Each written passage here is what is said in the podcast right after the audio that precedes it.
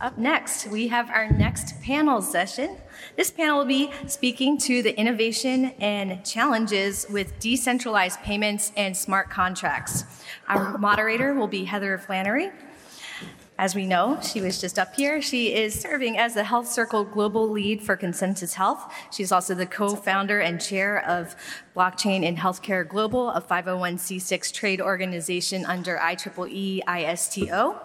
And our speakers will be Kambiz Abdulrahmi, the former U.S. Treasury Senior Policy Advisor at Deloitte. We also have Avinash Burra, the Product Manager at, of Digital Asset, as well as Jim Liu, Assistant Professor of Finance at the Johns Hopkins Carey Business School. Thank you. All right. Thank you so much, Tina. Wow, this is a really esteemed panel. Great honor to be here. Uh, so, we're going to be talking about uh, innovation challenges with smart contracts and decentralized payments. So, let's start with introductions. Um, and maybe we could work this way, starting with you, Dr. Liu. Um, there you go. Uh, hello, everyone. I'm so happy to be at Columbia. This is where I did my PhD in finance in the business school. I love Columbia. I want to come back here. I have two daughters, and I want them to go to school at Columbia, so we'd be forced back to move back to the Upper West Side of Manhattan. Anyhow, um, I've been at I've been at Johns Hopkins Business School for six years, and in the last two years, it's gotten you know even more exciting because the knowledge that I acquired at Columbia, I regurgitated in the first five years in the business school. But then the last two years, because of blockchains and because of machine learning and big data, um, you know, I have something sort of new to sort of explain to the students, and I'm you know we are very blessed to have Jose co-teaching the blockchain course in the business school. It's the first time we're offering it.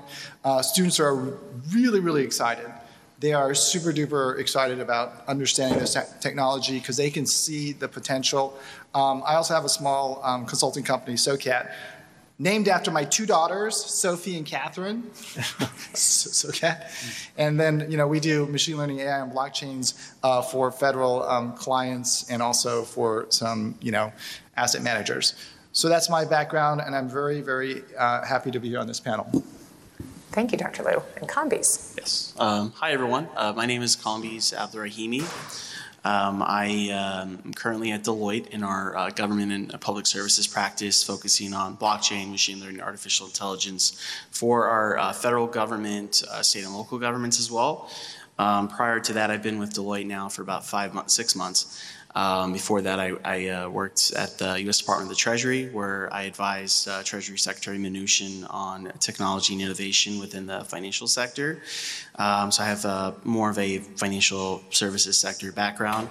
Um, also, before that, I worked um, in the White House, in the Senate, and also at the State Department. So I have a sort of a varied career within the federal government space, working for regulators, working as a policymaker, and also as an attorney Thank you, Kambiz. I think you can hear me without the mic. Yeah, you two can share that one. Yeah. Mm-hmm. Um, so, actually, hi everyone. I'm Avinash Burra, and like Jim, I'm actually really happy to be back at Columbia. I was CISO 4.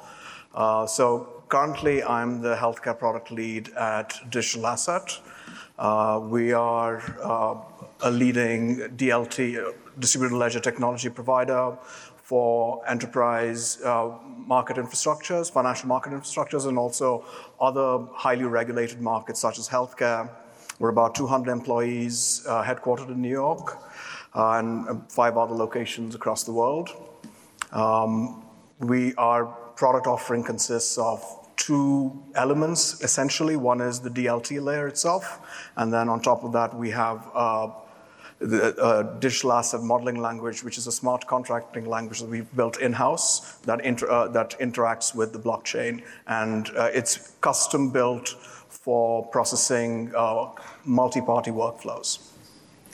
Right. It's, it's fantastic how much depth we have on this panel uh, at, on, at the intersection of, of fintech and smart contracts and moving into healthcare. I think that's an overall frame of reference that we, that we should think about is how this technology has reached higher levels of maturity and adoption in financial services. So there are things that we can learn in healthcare. Uh, there's an opportunity to cross-pollinate. So before we get into that question, let's, let's first have a little bit of a discussion about what smart contracts actually are. And there's, there's just a wonderful spectrum of perspectives that it'll be exciting to hear. You're on, you go now, Dr. Liu, finance professor. What's a smart contract? Okay, so I have to use the old term that I heard from Heather actually in uh, near DC.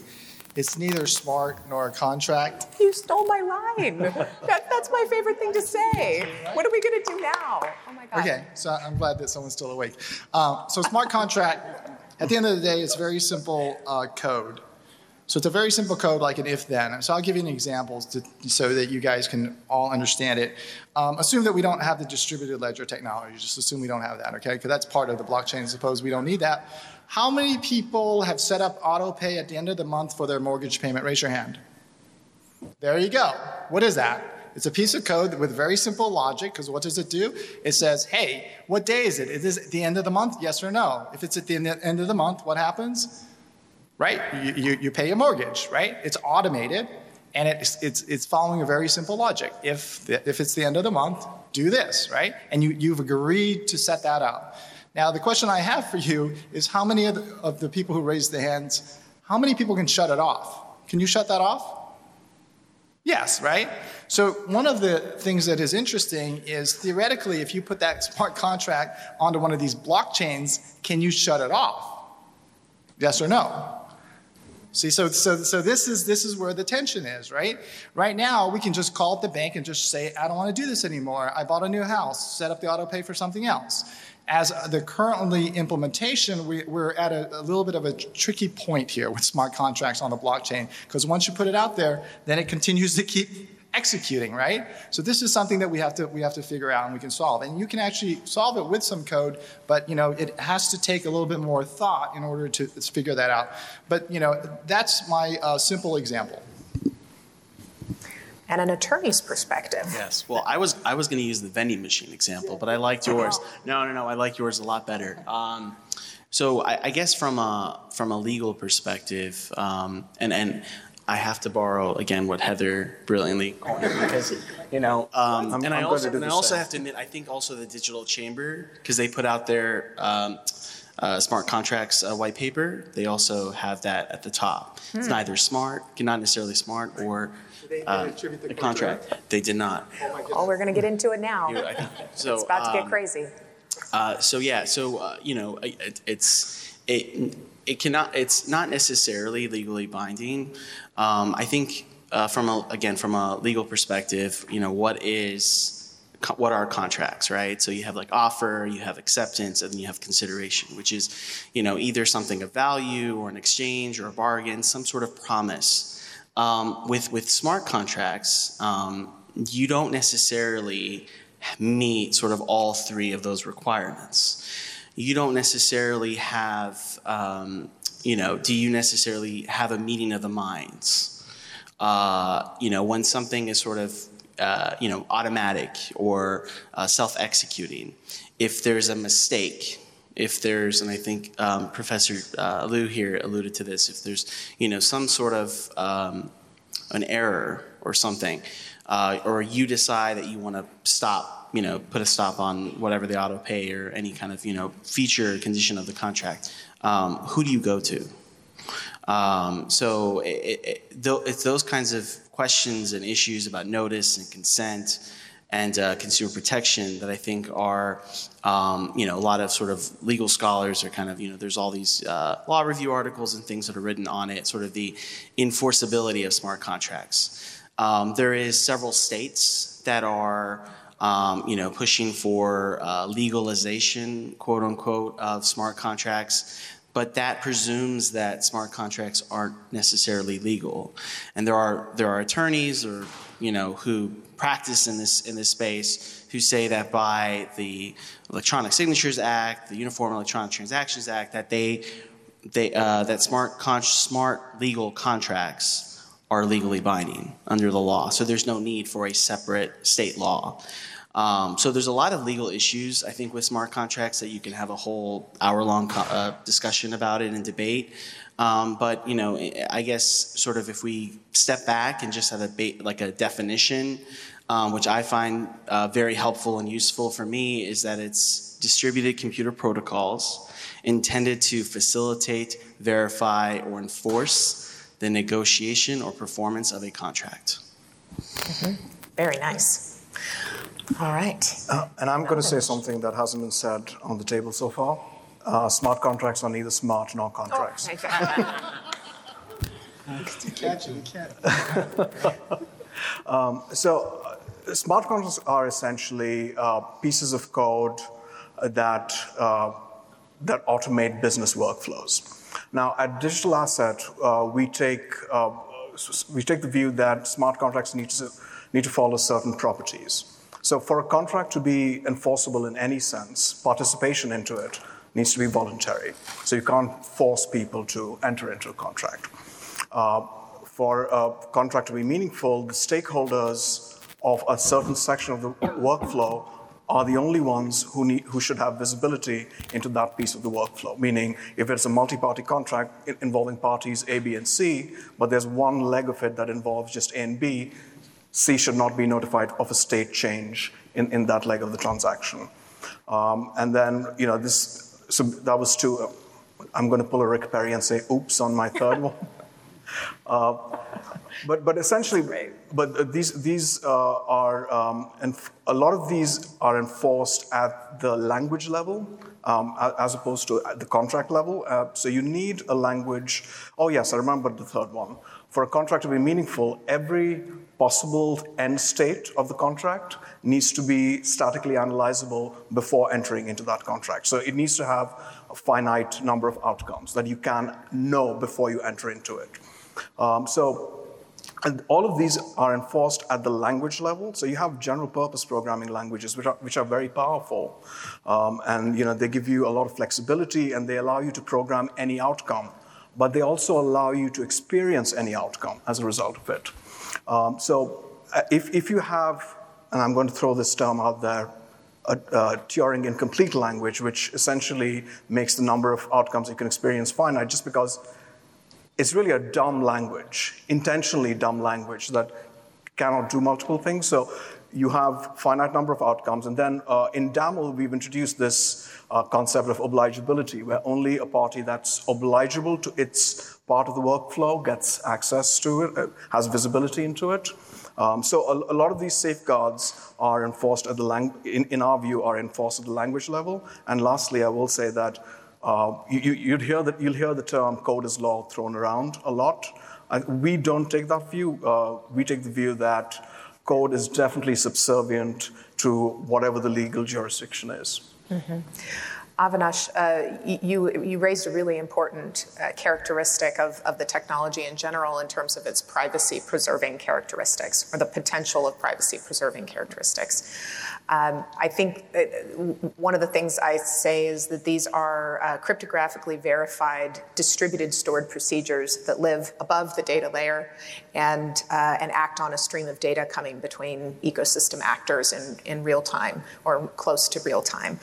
Um, these, uh, the issue of privacy and security with smart contracts, let's, let's talk about that for a little bit. It's super important. First, let's take privacy preserving characteristics and how that could matter in the way that um, ecosystem actors may come together. And I know there's a lot of depth from financial services here, so maybe we could get an example from how that's working in fintech anywhere um, and enabling uh, data to flow that would otherwise be illiquid due to um, proprietary or sensitive data disclosure. Um, sure. Dr. Liu, you want to start there? Sure. So, um, where does the blockchain work in the fintech world?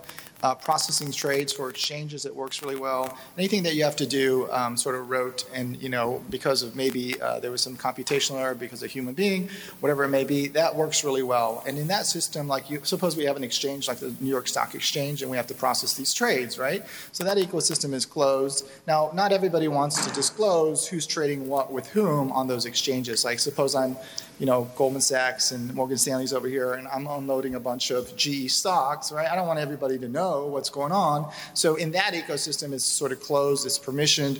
We could facilitate these trades between myself, Goldman Sachs, and Morgan Stanley, or pick whoever, whatever investment bank you want, and that's not exposed to the, the public, right? Now, suppose I wanted to do a financial transaction with my daughter.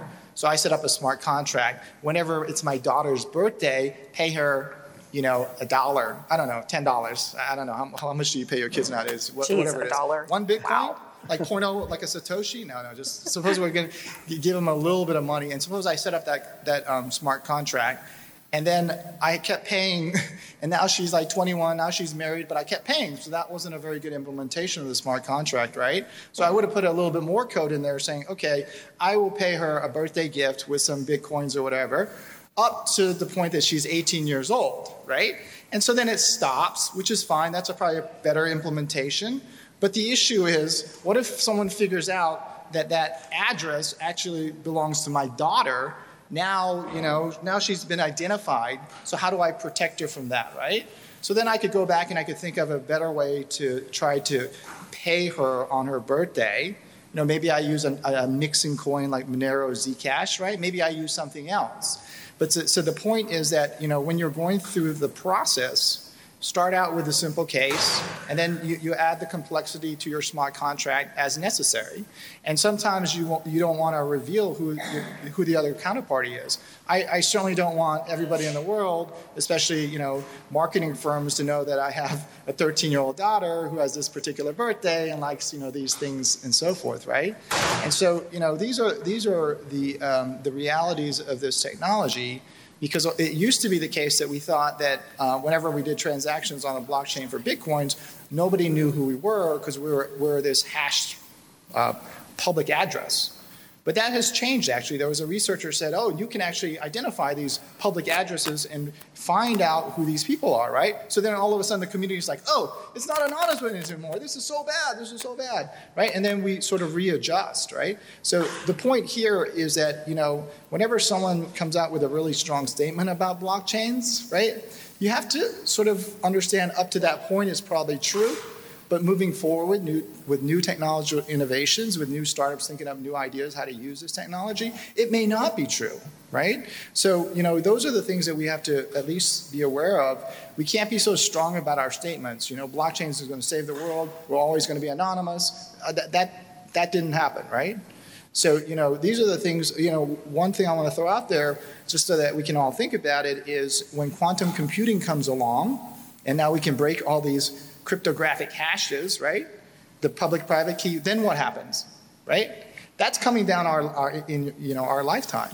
So then what happens to all the things that we said about blockchains as secure, transparent, and immutable? All of a sudden, a new piece of hardware technology comes, and it can actually break a lot of the stuff that was built upon. So then we have to have even more innovation on top of that in order to protect it, right? And there, there, there will be innovation there. But my point here is, you know, we have to really appreciate the uncertainty that's available right now as the community develops this technology. Thank, thank you, Dr. Liu. Um, I think you handled that question really comprehensively. So, if it's all right, I want to take it a little bit of a different direction here. Um, there's a term that's being discussed that is, is newly being spoken aloud, and it's people are calling systems monolithic to describe our current uh, our current client server or, and even Web 2.0 based architectures. As we're thinking about um, smart contracts as conceptualizing them as autonomous agents it really um, speaks to an entirely different model for architecting uh, computing systems. And uh, oftentimes, what's not understood to somebody coming in is that these. Um, these aren't an application that exists of hundreds of functions potentially in the way that we conceptualize them today. And each of these very small, very small, very discrete autonomous agents can have vulnerabilities. Um, and uh, I'd love to hear a little bit about um, the cybersecurity dimensions of, of how we move forward with that, that risk. And um, I'll start with you, Kambiz. Actually, my mind was going into like the cybersecurity direction. I could feel it. Um, I knew so that. Was, yeah. So our, we were having a meeting of the minds right there. we really were. Um, I, you know, I, so I did a lot of work when I was at Treasury on sort of like the fintechs and those who are looking to, um, you know, become, say, financial institutions, regulated financial institutions, and having access to our payment systems, right? So the Fed, you know, ACH, FedWire, et cetera. Um, you always introduce new vulnerabilities when you connect systems to cyberspace, internet, payments, um, IoT. You're going to always have that vulnerability.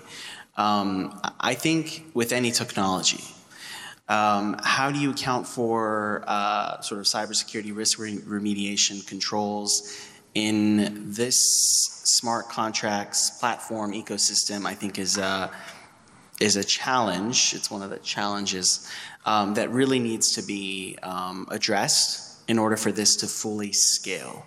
I mean, we're talking about um, again, it's you know, these, like I think one of the promising areas within blockchain obviously is smart contracts.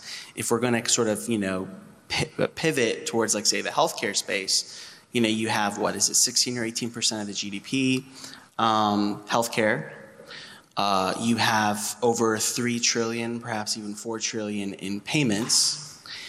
Um, if you put even a fraction of that on smart contracts and distributed ledger technology, um, and, and, and having, not having a strong cybersecurity um, governance regime, control regime, then you're going to introduce risk into this whole system.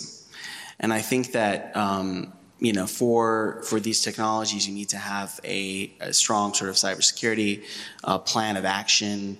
Uh, you know, to address uh, again some of these vulnerabilities and and um, you know, it's just again, it's it's one of these one of these challenges that I think with with government and payments, you know, we have the same issues where, you know, every day I think like what is it, Visa or Mastercard, one of these sort of credit card companies, they're hit with you know thousands and tens of thousands and perhaps even hundreds of thousands of uh, cyber intrusion attempts. Mm-hmm. Um, we're talking about something very small right now, but should this scale and grow and, and hit, you know, trillions of dollars in, in transaction volume, um, you know, how is it going to look? If you know, is this going to expose us to more vulnerabilities or not, or account for it? And I, I mean, that's a great question. I, you know, it's just comp- incredibly complex. It is indeed, and I think it, I think it bears mentioning that best practices are already emerging for pen testing and auditing of, of smart contracts and third-party attestation of security status. Uh, and that, those are those are things we should all be taking very very seriously. So we have time for one more question. So Avinash, I didn't give you an opportunity to react to react to those questions, but um, quantum computing came up a little while ago, and I have a feeling you might know a little bit about that. Uh, and I'm thinking about quantum resistant encryption and how we how we can have a forward looking view. So kind of wrapping up the panel with some thoughts on where this technology is heading and how we can secure it and and advance it in, the, in, this, in that state of change. Right. Well, I am. I will say, Heather, I'm not the expert on quantum computing. No one is, right? Uh, but what, what, I do understand from my um, undergrad science days, uh, my grad school science days at Columbia, is uh, as things stand right now, even with the quantum computer, yes, it could potentially break uh, some of the cryptographic um, encryption we have, but it would, but that would happen along with the heat death of the sun. okay. Okay. Yeah, I know our, um, our National Institute of Standards and Technology is working on uh, quantum resistant encryption standards and the concept of modularity of encryption modules so that our blockchains can have upgrades of their encryption logic without losing um, the, the integrity of the ledger. Major challenges ahead for us, right? Yeah. Uh, well, thank you. Uh, audience, please thank the esteemed panel. Thank you.